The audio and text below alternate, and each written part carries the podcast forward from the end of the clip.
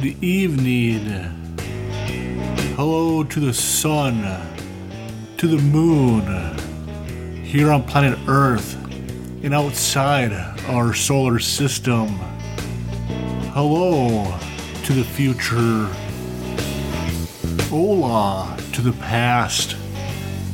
I am the dirty dog Darcy, coming to you from the overproduced podcast studios somewhere in the middle of Minnesota. Here at, the flutterflop.com studios. And today we are doing a very special, a unique, maybe a one off episode. Only time, if it's real, will tell only if there's interest will the show come back for episode 2 in continued? Because this is the very first episode of Dirty Dog After Dark. Brought to you powered by patreon.com slash w-i-w-c-o-o-l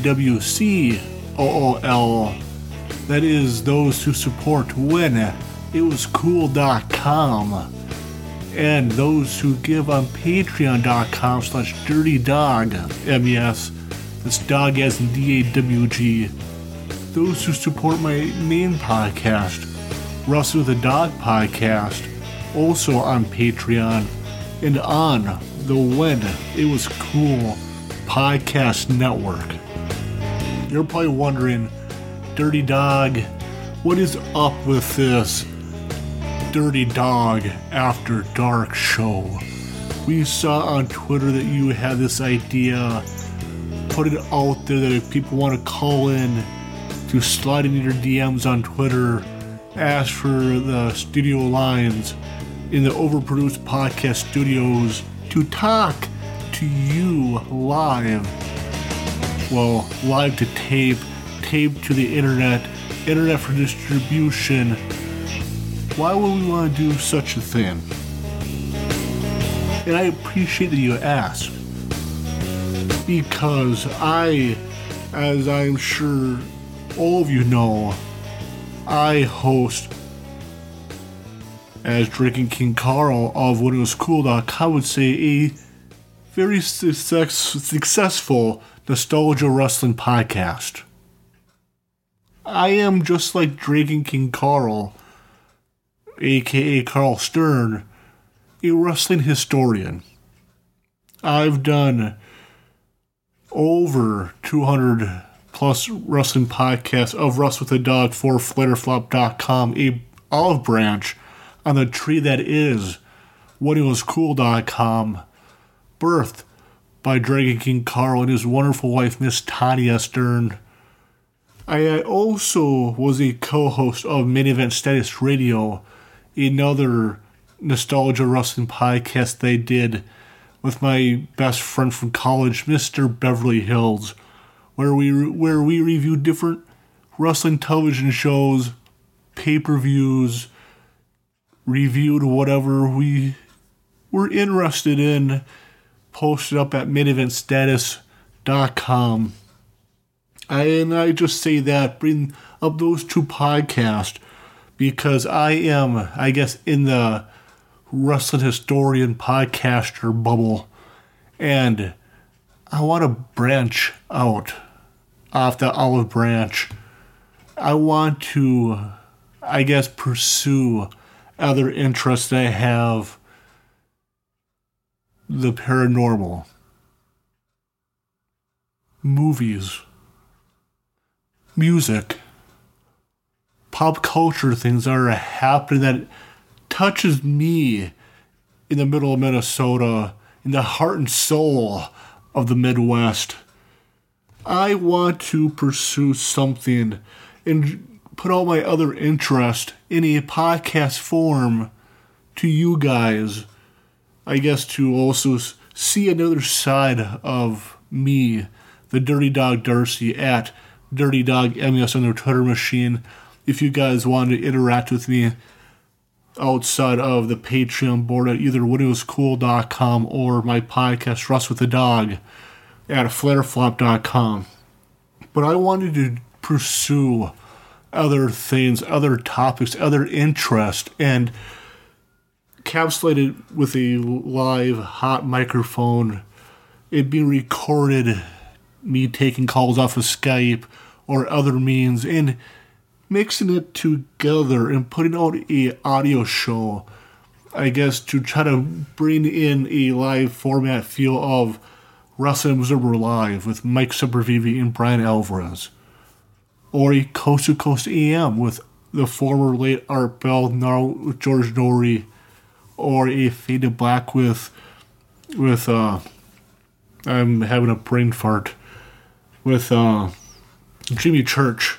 Jimmy Church with Fade to Black or The Kingdom of Nye with Heather Wade. I absolutely love different podcast shows, radio shows paranormal to wrestling to anything else. I love the live aspect of people calling in and interacting with the host on different topics, which is something I want to, I guess, bring into this podcast realm, bring into the Overproofs podcast studios at flareflop.com where I'm recording live from on a Saturday night. In the 70s, I believe, still in the middle of May of 2021. But I wanted to, again, branch out and interact with you guys about what some things that I am interested in, and I'll see share life with you guys, interact with you guys through this medium. As I mentioned at the start of the show, if there's enough interest, if there's enough I guess, yeah, interest from you guys, I'll try to make this into a regular show. As of right now, I'm going to do this as often as I could. If it's once a month, sweet. If it's once, whenever, like no friender of the Thrash Metal Show, also on the When It Was Cool podcast network, thrashmetalshow.com for more information. If I feel like being like, being like no friender, I'll do the show once a year once a decade, once a lifetime, just to put something out whenever I feel like I have something to say. And that is why I want to bring this into an interactive format on Twitter, bringing phone calls through Skype, to have you guys also phone in with a live microphone at the other end and make this an interactive project. Make this be having a conversation, not just with me, my microphone, and down the road in the future, again, if time really exists, have this be more of a one, not more of a one way conversation, but more of a group conversation, a group effort. And if you guys want more of Dirty Dog After Dark, I need your guys' participation to make this more of a one off thing, one off podcast, a one off monthly special on Patreon, or whatever else. I want this to be more of a regular situation. And I'm sure some of you guys know I live in St. Cloud, Minnesota. I mention that because something that I never thought would ever happen anywhere that I live in happened earlier this month on May the 7th, if I remember correctly. If not, May the 6th. I know it was earlier this month of May of 2021 was a armed robbery in my hometown. St. Cloud, Minnesota is has a population of roughly 60,000 people, I believe. I know it's a big college town it is maybe an hour, hour and 15 minutes northwest of Minneapolis, St. Paul, and I 94. And since I've been in St. Cloud for the better part of 15 years, we never had a big riot or issue like down in Minneapolis with George Floyd last year or anything like that. And having a armed robbery at a Wells Fargo bank, I never thought would ever come to anywhere where I live in or live at. I used to. I grew up in you know either in Cambridge, Minnesota, East Bethel, Minnesota, or Willaca, Minnesota, which are all about an hour or so east of St. Cloud, in a bunch of small towns, maybe five thousand people in it, six thousand people when I was growing up in each town. East Bethel has, I think, maybe ten thousand people, but it's all spread out. East Bethel is a sleeper town, and so St. Cloud is pretty much the biggest town to go visit, if not maybe a Blaine or a Andover, a sub some suburbs of the North Metro area of Minneapolis, St. Paul. And like as I mentioned, I never expected to have any kind of armed robbery, a standoff with local police, FBI being brought in to deal with a situation like that and I have a article pulled up from CNN.com with the headline reads A suspect has been arrested and hostages released after an eight hour standoff at a Minnesota bank, police say. And this, w- this was last updated 2.49 p.m. Eastern time zone on Friday, May 7th, 2001. And the article goes on, on to read a suspect who held five people captive during an eight hour standoff at a Wells Fargo bank in St. Cloud, Minnesota, has been arrested and will be charged with aggravated robbery, kidnapping, and second degree assault, authorities said. It was a peaceful uh, resolution, the best possible outcome we could have had, said St. Cloud Police Chief Blair Anderson. Four of the hostages were released, and the fifth hostage made a run for the door right before the tactical units from the St. Cloud Police Department and the FBI made a simultaneous entry and took the suspect into custody without incident, Anderson said.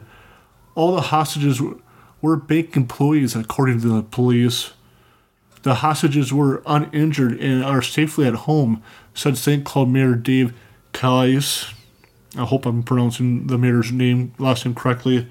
Police identified the suspect. I'm not going to say his name because it really doesn't matter. The suspect did not have a firearm, and no firearm was found in the scene, the St. Cloud police said. The Stearns County Attorney's Office told CNN that if the case remains in their jurisdiction, the suspect will be charged this afternoon. Stearns County Attorney uh, Janelle Kendall did not provide details on charges for the suspect, but said she had been in contact with the U.S. Attorney's Office about the most appropriate place for charges to be brought. St. Cloud officers were called to the bank around 2 p.m. Central Thursday for a report of a possible robbery in progress, St. Paul police said. The branch manager of the bank called police because there was a disgruntled male customer in the business and he was concerned for the safety of the employees and customers, Anderson said.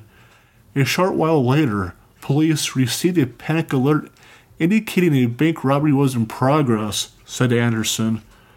When we got there, we discovered that several people had already fled the bank, while five bank employees remained and were being held hostage.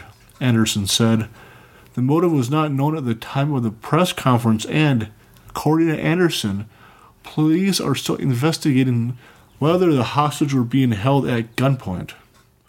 The chief also addressed a video that the suspect streamed live on social media during the incident when asked by a, reporter if it was accurate to say he, the accuser, was taking some of the hostages' phones and then using that to go live on social media. That's accurate to say because it's already been placed out there on the demon, that social media demon. It made the job a little more difficult than it should have been, and it was it was what it was, said Anderson. Local, state, and federal law enforcement officers provided assistance during the standoff. Anderson praised the collaborative efforts of the teams involved, saying, I'm extremely proud of the men and women, not only of the St. Cloud Police Department, but certainly from the FBI as well. Wells Fargo provided CNN with a statement that said, in part, We are incredibly relieved and grateful that the situation has been resolved with no physical injuries to any of our employees or customers, unquote. And I wanted to bring that up, read that article, and talk about it because this Wells Fargo location that was, I guess, the scene of the robbery was a discussion point at my place of work that night because I work overnights in a warehouse at a delivery company that this was a discussion point because, again, St. Cloud, Minnesota never really had any big issues like this before, at least since I've been living here since 2006 when I moved to St. Cloud to go to college. Something that I was more or less, guess, shaken up on was I drive by that Wells Fargo location, at least within a block or two five days a week for my job because I, in the middle of my shift, right around 8 o'clock at night, Central Time, I go and do about a dozen or so in town pickups for my for my employer, bring it back to the warehouse, also unload my van. Of the freight that I just picked up and distribute it to make sure it goes to where it was where it's intended to by the next business day. And uh, going around uh, this armed robbery, seeing all, all the flashing lights and the such, got me a little shook up in the sense that something I was seeing cops with the lights on, having somebody pulled over, chasing somebody down the highway. You know, go being called to a residential area for a dispute or whatever is a normal thing in any situation, any place, any town, at least here in Minnesota just something I never thought I would encounter would be a bank robbery. And what got me a thinking was, obviously, as I mentioned, the George Floyd case that happened last year in Minneapolis. Again, it was about an hour or so driving I 94 southeast of where I'm currently located in St. Cloud. But I just didn't want any riots to happen, like what happened down in Minneapolis, because of, the whole George Floyd case. Mainly because I, this is sound selfish, and I will admit that. I don't want something like that to happen where I live, especially that my 65 year old mother, who is a survivor of two strokes, just recently moved back into town, and granted, I live closer to the situation and I also work closer to the situation than where she lives across town.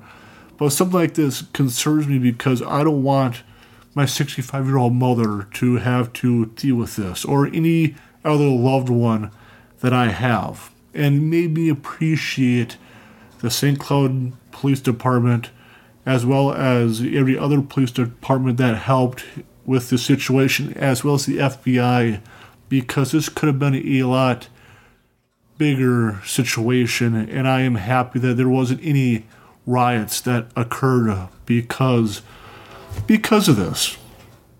And I mention that because yeah, I never imagined anything like this happening where I grew up, where I live, where I work at. And uh, I am thankful once again that something like this didn't blow up into something something worse.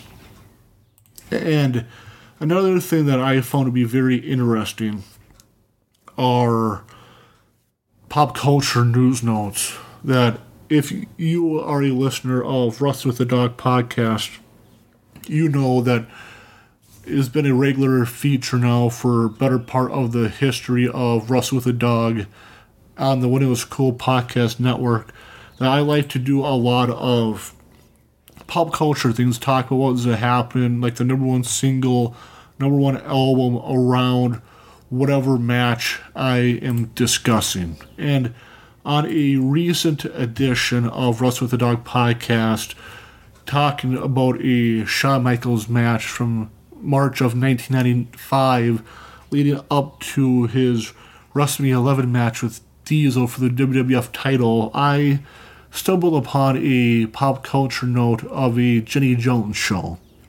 And Jenny Jones show was a popular daytime talk show in the early to mid 90s something that one of my brothers, Nathan, and I, would used to watch on like over summer vacation, over winter break.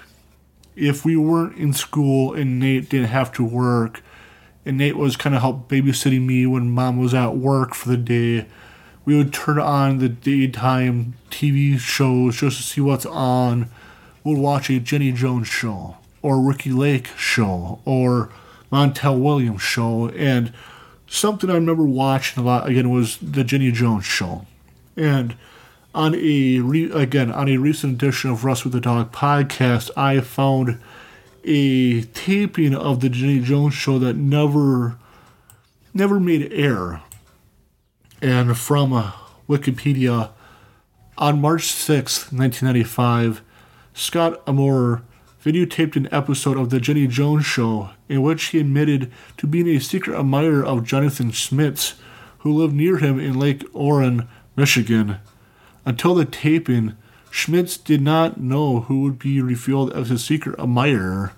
Schmitz stated that he participated in the show due to curiosity, and he claimed later that the producers implied that his admirer was a woman, although the producers of the show claim they did tell Schmitz that the admirer could be male or female. During the segment, Amore was encouraged by Jones to share his fantasies about Schmitz, which after Schmitz was brought on stage. According to the Washington Post, the two men exchanged an awkward embrace before the host dropped her bombshell. In response to Moore's disclosure, Schmitz laughed, then stated that he was completely heterosexual. And I want to stop there because I want to mention that the whole homosexuality on a national scene in the United States was starting to become a more of, a more of a accepted thing in the 90s because it's like over time with a Elton John for instance, more celebrities, more musicians coming out as being gay, it seemed like homosexuality is becoming more of a accepted thing in the public eye. And the whole Jenny Jones show, I think it was like the crush. I can't remember the exact tagline for the uh, for that episode of the Jenny Jones show, but I'll say it never aired because several days after the taping, there was a murder. And again, back to Wikipedia, according to the footage of the murder trial, it was stated later by a friend of Amore's that Amore and Schmitz went out drinking together the night after the taping and alleged sexual encounter occurred. Allegedly. According to the testimony at the murder trial, three days after the taping, Amore left a suggestive note on Schmitz's house after finding the note, Schmitz withdrew money from a bank, purchased a shotgun, and then went to Moore's mobile home. He questioned Moore about the note. Schmitz then returned to his car, got his gun, and returned to Moore's trailer. He then shot Amore twice in the chest, killing him. After killing Amore, Schmitz left the residence, telephoned 911, and confessed to the killing. I wanted to mention that because I am happy, even more so now in 2021. It seemed like there isn't as much hate crime, I guess, on the LBGT, LBGT plus community or any other hot topic, political social issues like same sex attraction or whatever else because of situations sadly like this. With this, I do have a clip that I pulled off of, from YouTube from WXYZ TV Detroit Channel 7 about the whole situation and Schmitz being released from prison 20 years later. Here is WXYZ TV Detroit's new story about the Jenny Jones TV murder, lessons learned, what questions remain for the victim's family.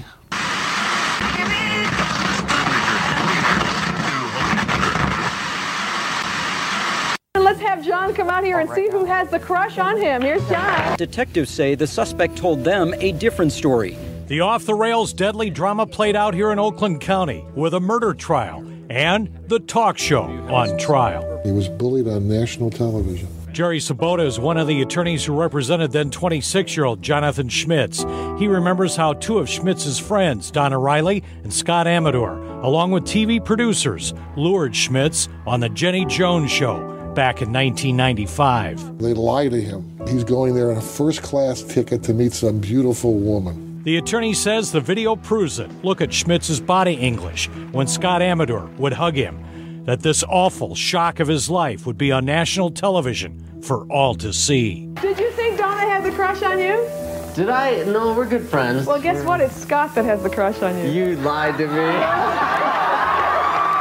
Schmitz, his attorney says, tried to maintain his composure in the heat of the moment. Are you involved with anybody or? Um, no, but I am uh, definitely a heterosexual, I guess you could say. The show never aired because the drama didn't end there in that Chicago TV studio.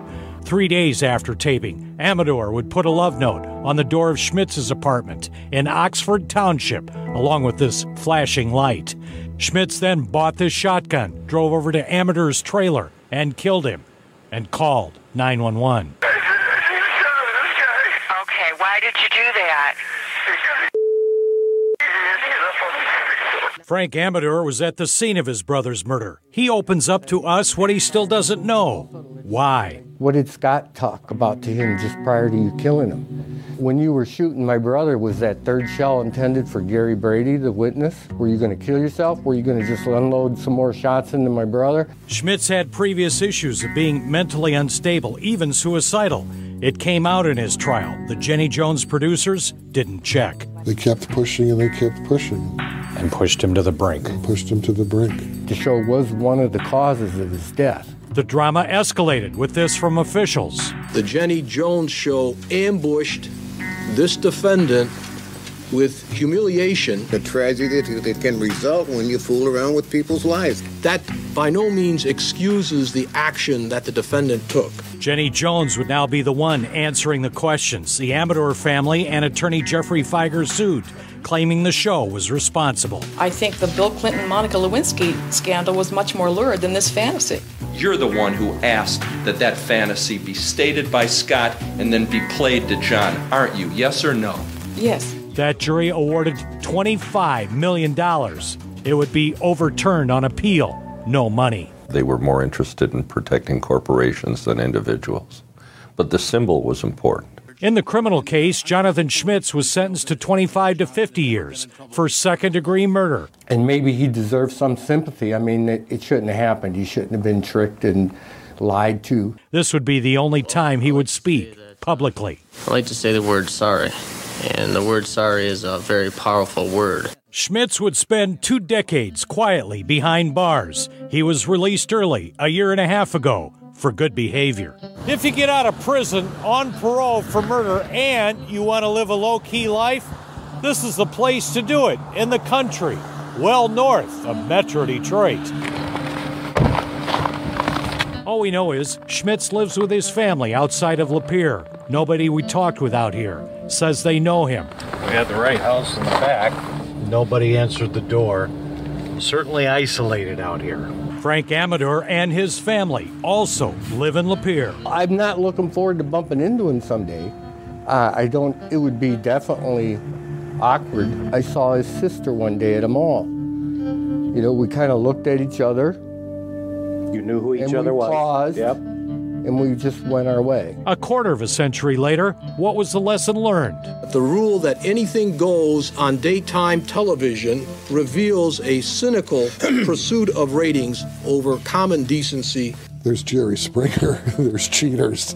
I mean, there's those programs. So I don't know that we learned anything from it. You know, people like to watch other people get hurt. Frank has been getting calls from all over the world to tell this story, all these years later. They want to get me on there to cry and ask me a few sad questions. You know, hopefully I'll be emotional. My family is the only people that walked away with nothing in this deal, and people are continuing to make money off my brother. And people are still making money on tabloid television. Jim Kurtzner, 7 Action News.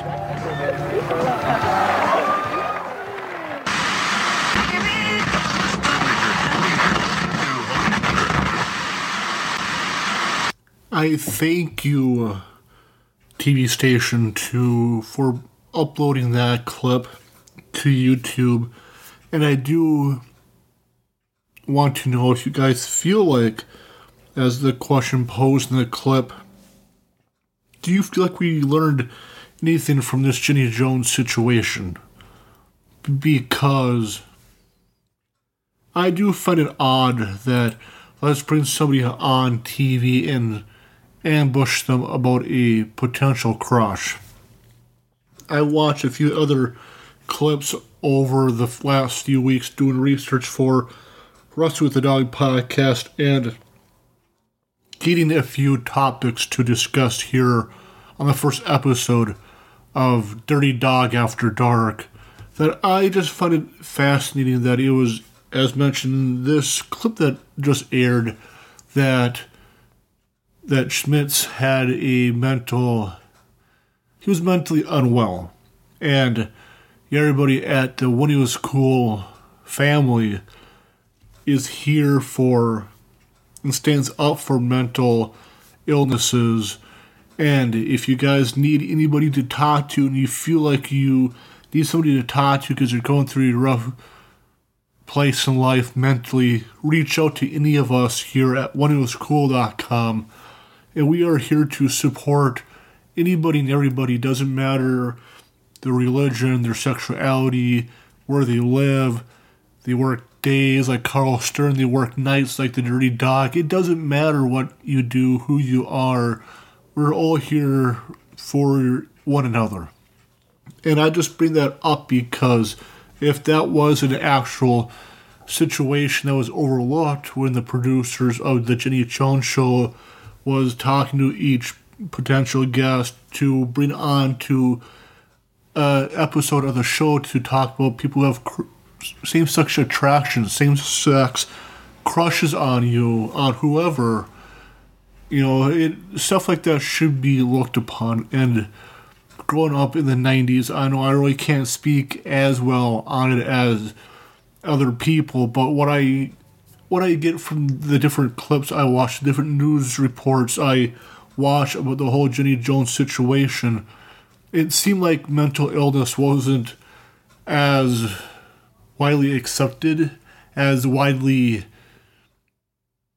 offered help like it is now in 2021, which is, a, I guess, a positive thing that situations like this occurred to help people with mental illness even though it sucks that somebody lost their life because of something so, for the lack of better terminology, for something silly. I understand that. I understand the idea that Schmitz was nationally embarrassed coming on a daytime TV show, aired, taped to air later on down the road and find out that his acquaintance has a same sex attraction to him and publicly came, up with fantasies that he wanted to do with him, I get that. But something like this, buying a shotgun and going to this person's residence, isn't the answer. And I wanted to have that have this as a discussion point on the first episode of Dirty Dog After Dark because situ- situations like this should be talked about in a public forum.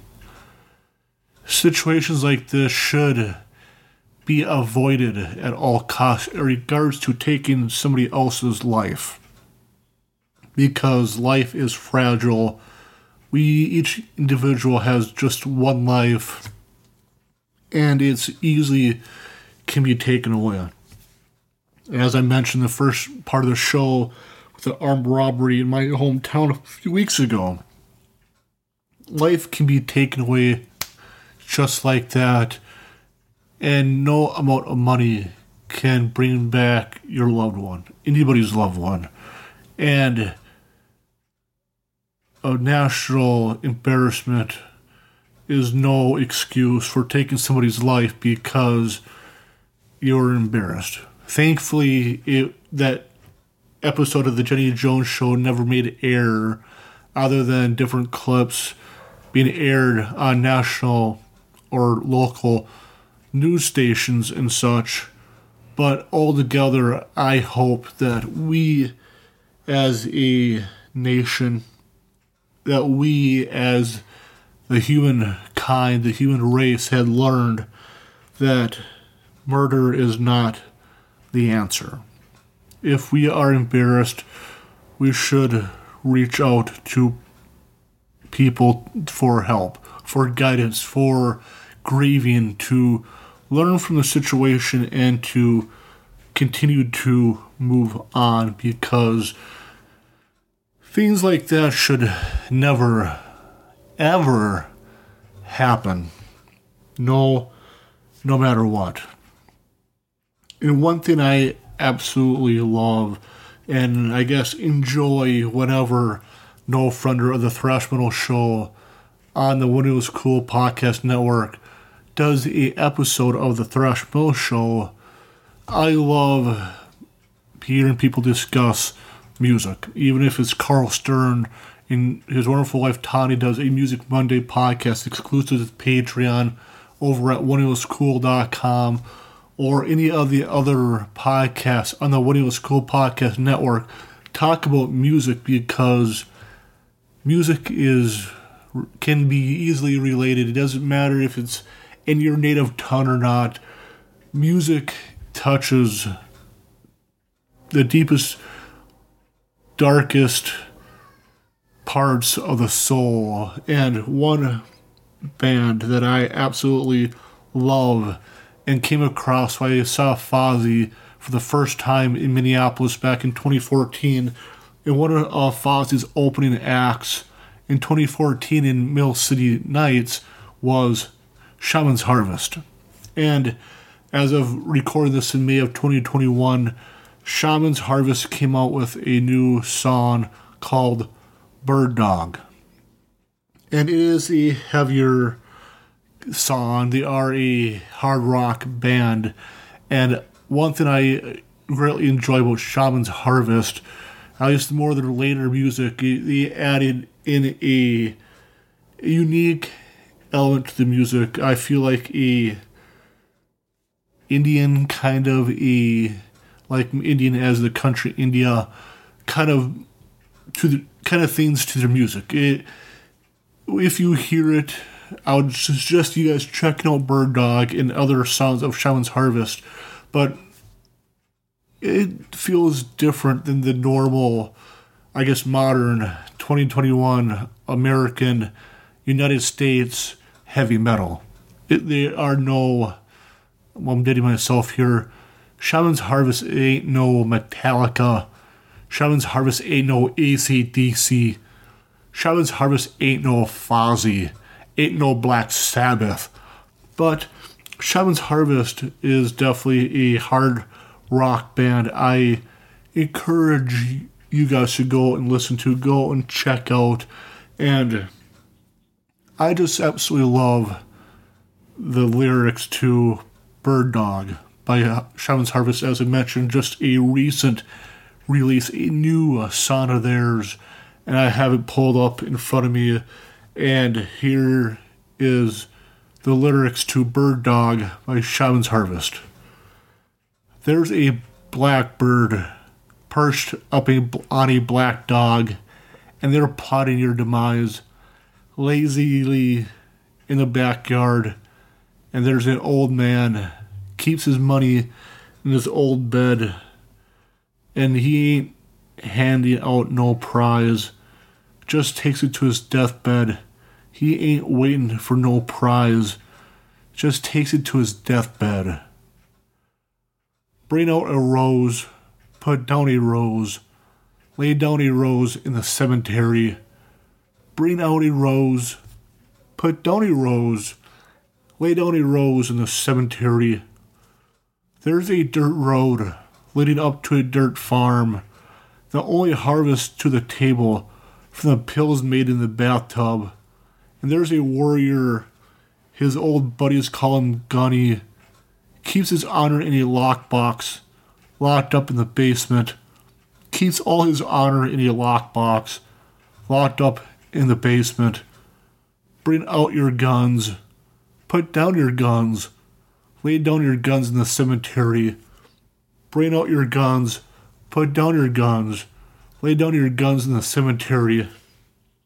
If you ever find yourself in Franklin County, won't you turn your won't you turn on back or you won't leave here above ground cuz there's a monster. It's feeding on the essence of every damn soul and never gets its fill. Oh, of every damn soul, it never gets its fill. Bring out your dead, put down your dead, lay down your dead in the cemetery. Bring out your dead, put down your dead, lay down your dead in the cemetery. Bring out your rose, put down your guns, lay down the dead in the cemetery. Bring out your rose, put down your guns, lay down the dead in the cemetery. That was Heaven's Harvest, Bird Dog. And besides, I'll see the chorus changing up.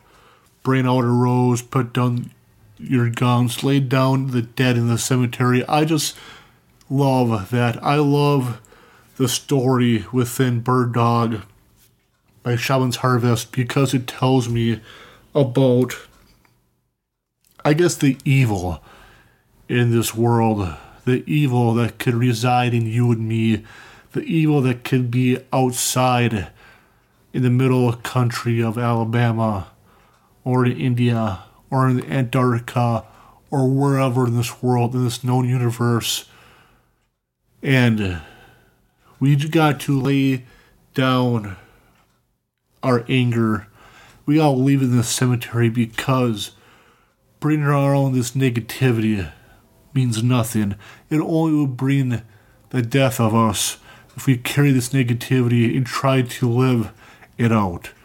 As I guess sadly this negative edition of the first episode of Dirty Dog After Dark, I feel like Shaman's Harvest sums up perfectly in Bird Dog about how we need to lay down any negativity behind us and move on and move forward and breathe in new life into ourselves, into our culture, into our society, into our neighborhood, into our families, into our friends, into our universe.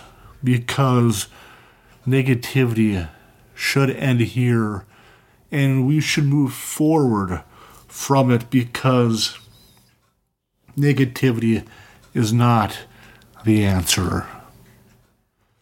Before I close the first edition of Dirty Dog After Dark, I do want to mention that, as discussed at the first part of the show, I am open to talk about different movie reviews, TV show reviews. I studied philosophy in college and I really loved ethics. I really loved metaphysics. I loved the idea uh, or the lack of existence of time. I love just anything and everything. I love metaphysical discussions. I love the- theology. I love talking about the existence of if we have free will. I love the existence of or the discussion of predestination. I love the discussion of of Calvinism and non-Calvinism and that kind of stuff. And I also want this to be open forum of topics to discuss also with you guys. You know, commenting on Twitter, commenting on Patreon, calling into the show when I record future editions of the podcast because again, I don't want to be this I don't want to be stereotyped into the idea that I am just a wrestling historian like Carl Stern, which he does many more other podcasts, like the When It Was Cool podcast with Miss Tanya, the flagship show of whenitwascool.com, or Dragon King Carl that he does, I'll see for whenitwascool.com, for F4WOnline.com, and for Dark Matter Digital Network. But I want this episode, I want this show, Dirty Dog After Dark, to be our show, our community, our our community that looks into other things outside of nostalgia pro wrestling. And I want to thank you guys for tuning in for the first edition of Dirty Dog After, After Dark, coming to you from the overproduced podcast studios at flareflop.com in the middle of Minnesota. And will there be a future Dirty Dog After Dark? Only the existence or the unreality of time will tell. And for Dirty Dog After Dark, I am the Dirty Dog Darcy, and the dog has left the building.